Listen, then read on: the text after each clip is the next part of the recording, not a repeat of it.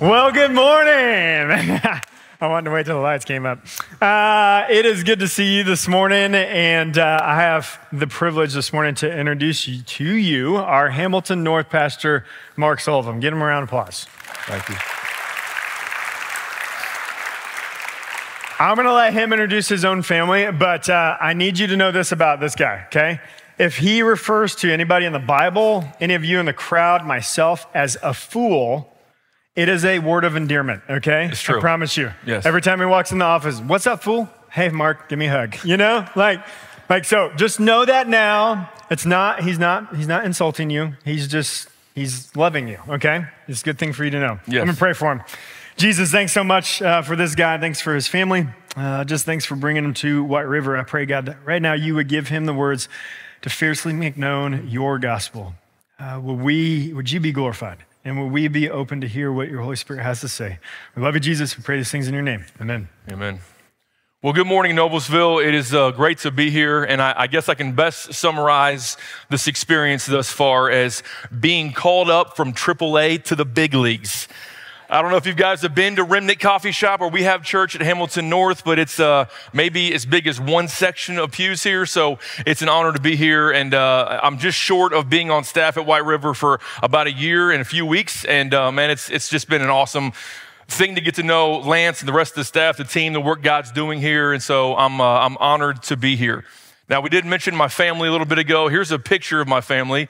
You'll see them. Uh, they're actually down front here. But this is my wife, Shelly. I know what you're thinking. Man, that bald guy outkicked his coverage. I did. Um, my wife of 20 years, and then Caleb on the right, he's my incoming freshman, and then Luke is my incoming seventh grader this fall at Hamilton Heights. So our family, you know, made the move here and just super excited about, about the opportunity and about what God's doing. And what's interesting is that prior to having kids, you know, we're in this series called Bloodline, looking at the genealogy of Jesus and the different characters that make up the bloodline. I never really thought about genealogies or descendants at all until I had kids. You know, prior to having kids, it's like, you know, you're born into this family, you got to make the best of it. You make it, you know, as, as good of, of, of decisions as you can, and you live with the, with the outcomes of the decisions that you make. But now that I'm a dad, and I'm married to my wife, I think a lot about legacy and a lot about handing down certain things that I want to make sure that are continued in our bloodline, the things that, that make us part of who we are and the things that we value. And so today, as we continue in this series, we're going to look uh, at a character that's going to kind of up the ante a little bit in terms of, of, of, some of the stories that are going to come out of this man's life. And, uh, and I hope that you're, that you're paying attention. Now, here's what I'll say Have you ever met somebody? In your life that has just been handed everything on a silver platter. Like, no matter what they touch or the family they were born into, it's just been easy for them. You know, they have all the right resources, the right connections, the right amount of money, the right scholarships, the right whatever it is. And like, you look at them, and if you're honest, like me, there's probably a little bit of a, an envy uh, or jealousy in, in, in comparing yourself to that situation. But people like that, I often think about are the kids of professional athletes. You know, the, the professional athletes who, who do, you know, a great thing in their sport, mom or dad, they have a kid. And if that kid wants to follow, follow in their, uh, their mom or dad's footsteps, the enormous advantage it is to come from number one, that athletic pipeline, the, the, the genes that you're born into, but then all the things that you have, the access to, to do whatever you want to do and the best trainers and the best resources and all of those things. But if I'm honest, my heart is really drawn to people that have to fight and claw their way, have not given a bunch of breaks. See, you should know me. I'm a golfer. Uh, I'm raising two boys that are golfers. Golfer's is a big thing in our family. I, I, played in high school and college, and I just love the game of golf. For the people that you meet, the connections you can make. But I, you know, my favorite golfer is Tiger Woods. And I was a Tiger fan before he became cool to be a Tiger fan, like 92, 93. Nobody knew much about him. Now I'll say this he's not a role model He's just my favorite golfer, but he has a son, Charlie, who's 13. So, right in between my boy's age, and, and, and, Charlie is making a name for himself on the junior golf scene. He's won some tournaments, and, and I just think about him like to follow his dad's footsteps. Number one, it's a lot of pressure on him, but he has access to everything, can, can walk on any golf course in the country he wants to play. Money's no object. You have your father, who's probably the first or second greatest golfer of all time, to go to as a confidant. But the people that I'm drawn to are the people, like I said, that have, have none of that. None of the silver plate mentality where it's been given to you. They've had to fight and claw and work for everything they have. In fact, many of them are born into situations in families that are less than ideal. And they have to work to overcome the stigma or some of the things that they're predisposed to to make sure they're making a decision to either walk with the Lord or do things that are going to honor the Lord. And today we're going to talk about a man named Hezekiah. And this is his story.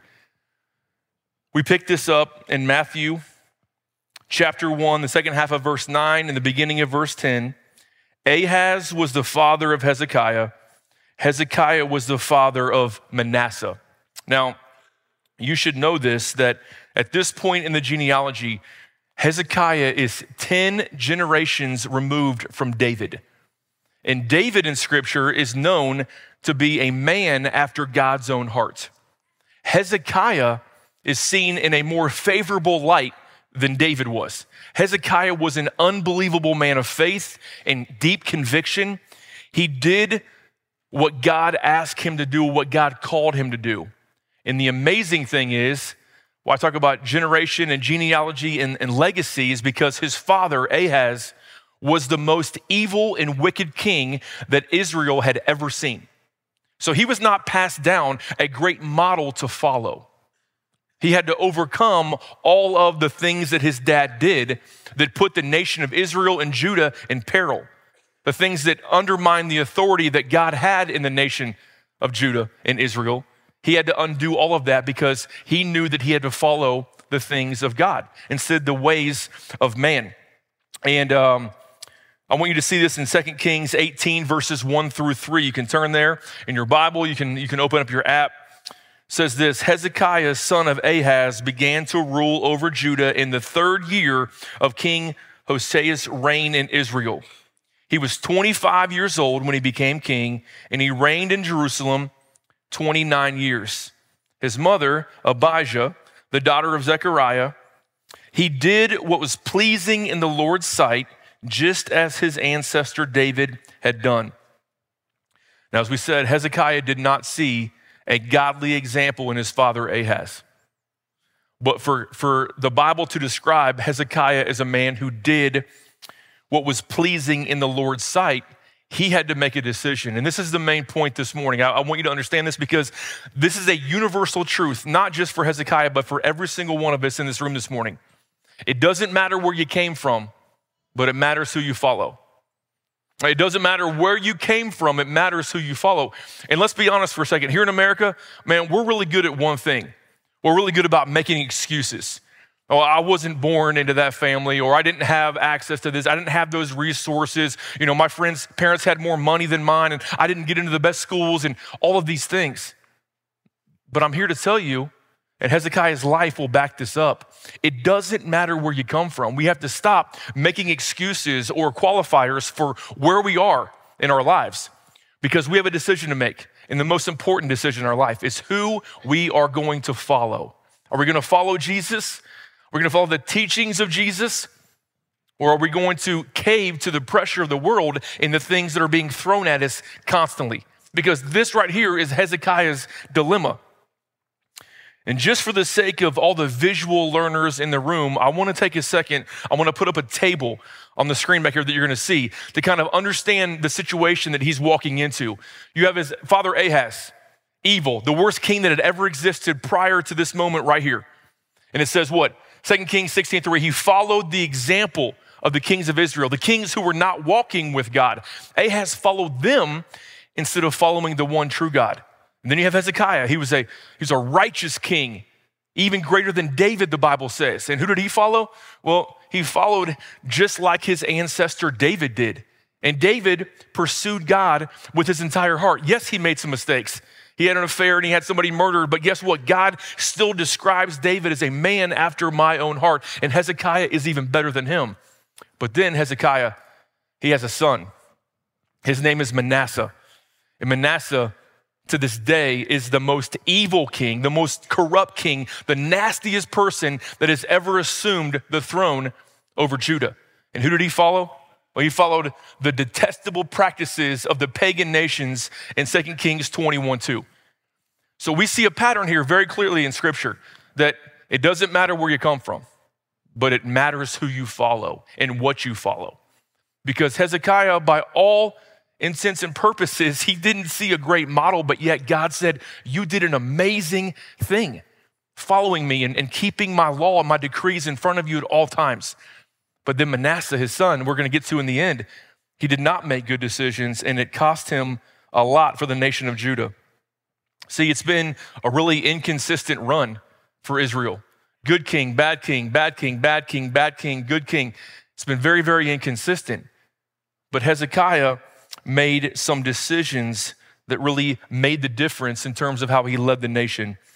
2 Kings 18, 5 through 7. Hezekiah trusted in the Lord, the God of Israel. Please don't miss this. There was no one like him among all the kings of Judah, either before or after his time. He remained faithful to the Lord in everything, and he carefully obeyed all the commands the Lord had given Moses. So the Lord was with him.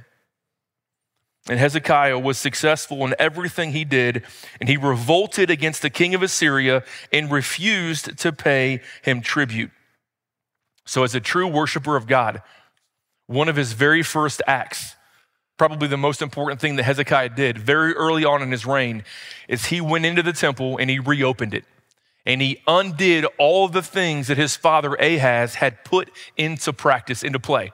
He went in there and removed all kinds of idols and jewelry and sacrifices and all the things that the nation of Judah had been worshiping for generations to this point. He removed it all. He says, We're going to get back as a nation to worshiping one thing, the one true God, not a bunch of other things. And so he commissioned some people to go into the temple, remove all of these things the gold, the jewelry, the silver, all the, all the gemstones, all the things that had been as, as an appeasement to God and they removed it all and said, We're going to get back to worshiping the one true God. And in the singular act, this is monumental for Judah because it didn't just affect Judah and Jerusalem, it affected all of Israel. Hezekiah set a pattern that would change for a time the way people worshiped certain things. It took their focus off of things and put it on to God, Yahweh, the God of the Old Testament. Now, I want us to, to also see here that um, because Hezekiah was so faithful and God had delivered him and answered prayer after prayer after prayer, there was a situation on the horizon that was going to require Hezekiah to have unwavering faith and commitment to following God. It says the Assyrians here, King Sennacherib was a nasty man as well. And the Assyrians had taken over and conquered much land around Judah, in the province of Judah. And in doing so, the Assyrians were, were not very nice people. And so in 701 BC, the Assyrians under King Sennacherib invaded Judah for the very first time. And when Hezekiah pulled all those things out of the temple that had been worshiped, he gave a peace offering to Sennacherib to try to, try to, to stall the attack that was in, in, in coming to the nation of Judah. He gave him some gold and some silver and just tried to make sure that, that Sennacherib was like, okay, I'll divert my attention for a short time, but, but they both knew it wasn't going to last. And so they, they, they made this peace treaty and he gave him all these things. And, and like, like they both had figured out, Sennacherib was okay for a while, but it came back with a vengeance. And the Assyrians openly taunted and defiled the God of Judah, Yahweh God. They mocked him and they compared him to all the other gods that they had already conquered because people were like, we have no hope. If the Assyrians are coming for us, we have no chance to escape this and to really, you know, keep intact our life. They're, they're going to run us out of Judah and run us out of Jerusalem. 2 Kings 19, 10 through 11. This message is for King Hezekiah of Judah. Don't let your God, in whom you trust, deceive you with promises that Jerusalem will not be captured by the king of Assyria. You know perfectly well what the kings of Assyria have done wherever they have gone. They have completely destroyed everyone who stood in their way, and why should you be any different? This is one of those moments in the life of Hezekiah where It's, it's tense. There's stress, there's anxiety. There was not a pattern or a track record for him to look to because his father would have just it in and said, You guys can just take whatever you want to take, just spare our lives. He didn't come from a favorable background. But Hezekiah knew deep down that he had the Lord God, the one true God, on his side. And so, as I said, the Assyrians, they're nasty people. They didn't care who stood in their way or what was in their way. They were going to conquer it, take it, kill it, move it. It didn't matter. You couldn't stop them. And I want to show you again a map of what's going on here culturally to you to understand what Hezekiah was up against. This map right here, the green and the yellow, these are the, the, the two parts of the Assyrian Empire. And then you have this little tiny arrow right here, that's Judah. So you have Hezekiah holding the Assyrians back with the power of God, knowing they've already taken all of this land. They had no model, they had no picture, they didn't think it was doable. But Hezekiah said, Now we're, going to pray. We're going to ask God to intervene because the Assyrians, this land does not belong to them. This, is, this land is the land that God has given to us in a peace treaty, the promised land. They're not going to take this from us. And so he began to seek counsel, to get advice, to pray. See, so dealing with these threats from Sennacherib, Hezekiah went to the only person he knew he could go to, the prophet Isaiah. And on two different occasions, he visits Isaiah, and Isaiah tells him how this scene is going to play out because he has the gift of prophecy. He can see things before they actually come to fruition. And he told him, hey, this is what's going to happen. Sennacherib would hear a rumor and return to his own land, and he would die by the sword of his own people. This is in 2 Kings 19, verses 6 and 7. And as Sennacherib persisted to disregard God, he sent a letter to Hezekiah. Judah's king once again returned to the temple to pray. Hezekiah is so emotionally and physically exhausted over the threats and the stress of trying to manage all of this. The Bible says he tore his robe, his tunic, and just went on his knees before God and said, I don't know how you're going to do this, God, but I'm putting my faith and my trust in you. The nation of Judah is counting on you. The Assyrians are on the doorstep, and we don't know what, we can't militarily stop, these, stop this from happening. It's out of our control. God, we need you to intervene. Would you, would you make your plans known to us? And after he laid Sennacherib's letter before the Lord, he prayed a humble, powerful supplication of faith and see, Hezekiah, for the very first time, realized that it wasn't his reputation at stake, it was the Lord's. And the way that he managed this situation, the way that he represented God, had everything to do with his dependence on God. Again, outside of Isaiah, he didn't have a guy 10 generations before him that he could look to except David his father, his grandfather, they were all wicked, evil men that just relied on themselves and cared about lining their own pockets. And here he is going to Isaiah to ask for a word from the Lord. Hey, how are we going to intervene? How are we going to stand up to Sennacherib and the Assyrians? The scene plays out in 2 Kings 1935. That night, the angel of the Lord went out to the Assyrian camp and killed 185,000 Assyrian soldiers. When the surviving Assyrians woke up the next morning, they found corpses everywhere, the Bible says. Now, I thought it would be interesting to compare this to some of the deadliest battles in our country. 185,000 people died like that overnight. The Civil War in Antietam 2,108 people lost their life. D Day, June 6, 1944, 2,500 people lost their life. Now, I'm gonna do some quick math here for you. Now, there's no math in Bible college, which is why I went to Bible college. Um, but some quick math that Andrew Smiley provided me because, let's be honest, he's way smarter than me. 185,000 is 74 times more casualties than on Omaha Beach on D Day. It's just amazing that in one single instant, God took care of the Assyrians. These, these people that you could not reason with, that you couldn't buy off, you couldn't barter, you couldn't do anything. They were going to take you and kill you, and they didn't care who they hurt in the process. Now, I know that, that the Red Sea in the book of Exodus, we covered a few months ago, with Moses and God parting the Red Sea. That's an unbelievable miracle. But I think this miracle right here of 185,000 people losing their life in one night is highly underrated with the power of what God can do. If we just depend and follow Him and believe that He is who He says He is and He is capable of doing whatever His will allows. This is unbelievable. He took a group of people that openly mocked God, defiled God, took out other nations and made fun of their gods and said, Enough is enough. These are my people. This is my land. This problem is now solved in an instant. They were, they were gone. He wiped them out. See, it doesn't matter where you come from, what example you've seen, or any other excuse that you can muster. You, sitting in these chairs today, these pews, can break the cycle of how you were raised and the model that was handed down to you. But it matters who we follow if we just simply say, uh, you know, that, that, wasn't, that wasn't my hand.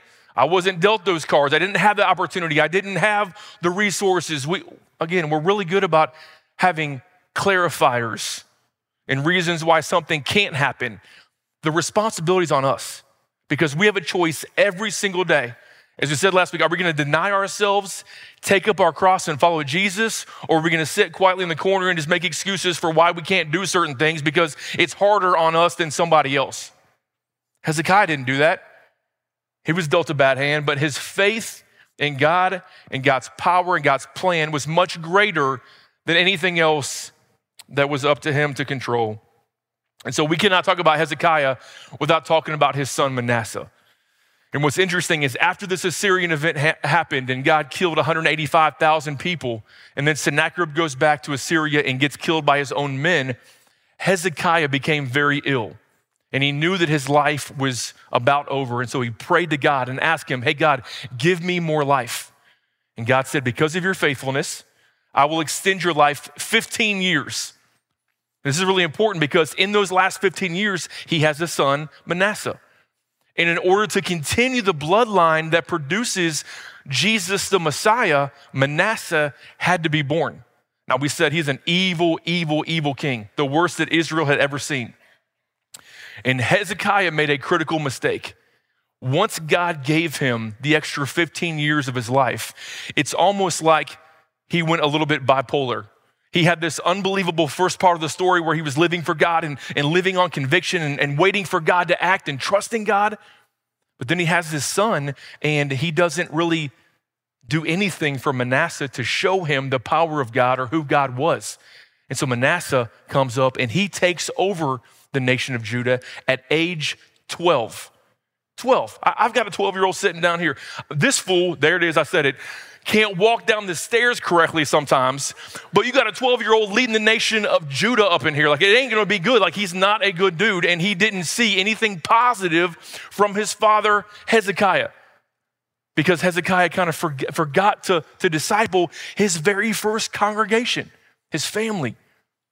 I mean, Lance and I will we'll tell stories about this. It doesn't matter necessarily on stage how successful our churches are. If we failed at home, then it doesn't matter. You know, Noblesville, Hamilton North, any of that stuff, it won't matter because we didn't lead our families the way that we're called to lead them.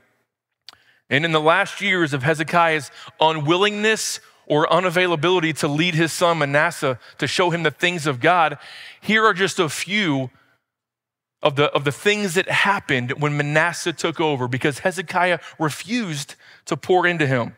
Number one, he set up Judah to be a prime target for Babylonian invasion. The Babylonians came in and eventually took it over. He cleared the way for Judah to return to a nation of, of idol worship and idolatry. The very thing that Hezekiah worked so hard to undo from his father, Ahaz. And now Manasseh just ushered all those things back into the culture of the temple worship. They got away from worshiping God and they started worshiping things. That sounds like our American culture, does it not? We worship a bunch of things. We worship sports and entertainment, social media, freedom, all kinds of things that are, are not bad things, but they're not the most important thing, and that is who we follow and are we following Jesus?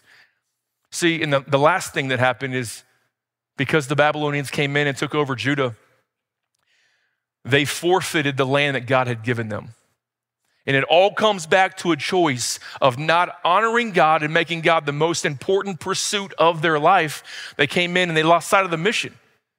They got distracted, they got complacent, and Manasseh took Israel to a very, very dark place that they've never recovered from. So, what does this mean for us? We can hear a story about Hezekiah in the book of Second Chronicles and Second Kings. Okay, that's great. That happened hundreds of years ago, thousands of years ago. What does that mean for me? Well, what it means first of you, first of all, for all of us is we need to understand and wrestle with the fact that it doesn't matter where you came from. It matters who you follow. See, Hezekiah was a man of deep conviction. He was caught in the middle of an old fashioned good versus evil climate, and he chose good for most of his life. But then evil took over. It's kind of the, the remembering part of, of Hezekiah's legacy that he didn't lead his son to the very same things that he built his kingdom on. I want you to know this that we will all have a choice on how we will be remembered.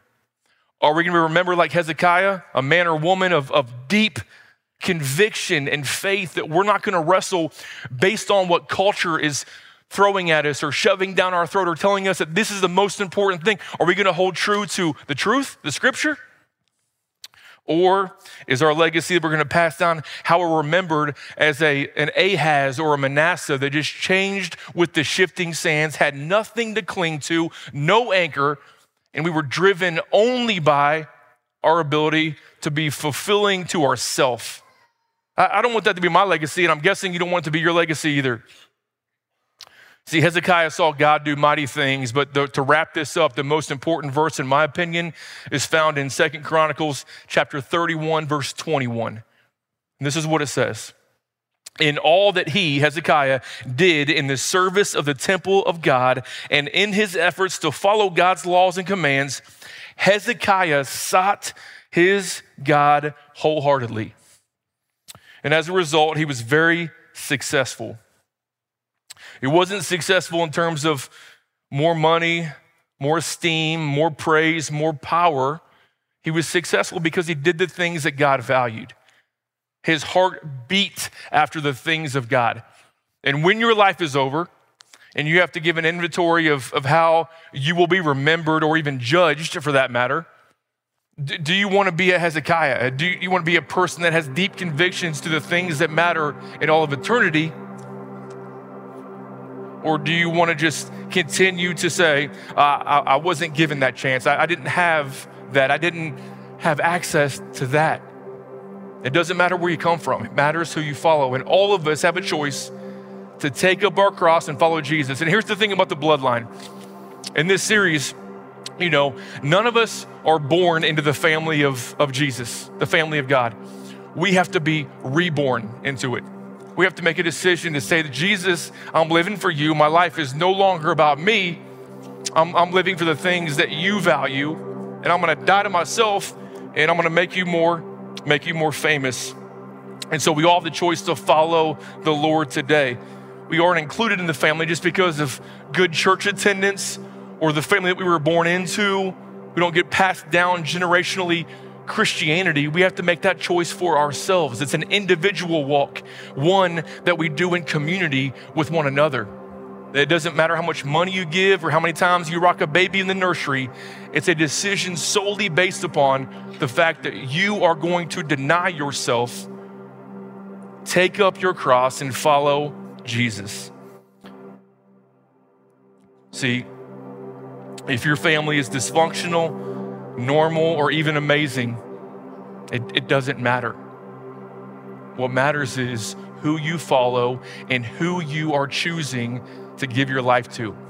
Now, every single week in the series, we have an opportunity to have a little bit of a moment of reflection. After I pray, there's going to be a question that pops up that is intended for you to kind of spend some time, about 40 seconds or so, wrestling and asking God where you are on this journey that was talked about today. Who are you following? What excuses are you making? And what can you do to position yourself today to put yourself in a position where you're just pursuing God and the things of God? Let's pray. Father, we thank you for your word. God, for the way that you speak to us. God, thank you for the life of, of Hezekiah, his example. God, thank you that he did not waver to people making unbelievable threats to his own life, his own safety, his country. But God, he consulted people that were ahead of him and wiser than him and more spiritual than him to know what to do. And God, you blessed him for that. You took care of him, you spared his life.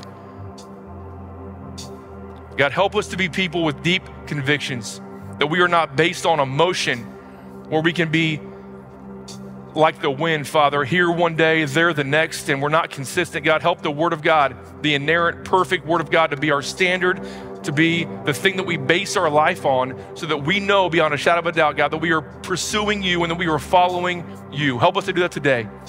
We love you, Father. In your name we pray. Amen.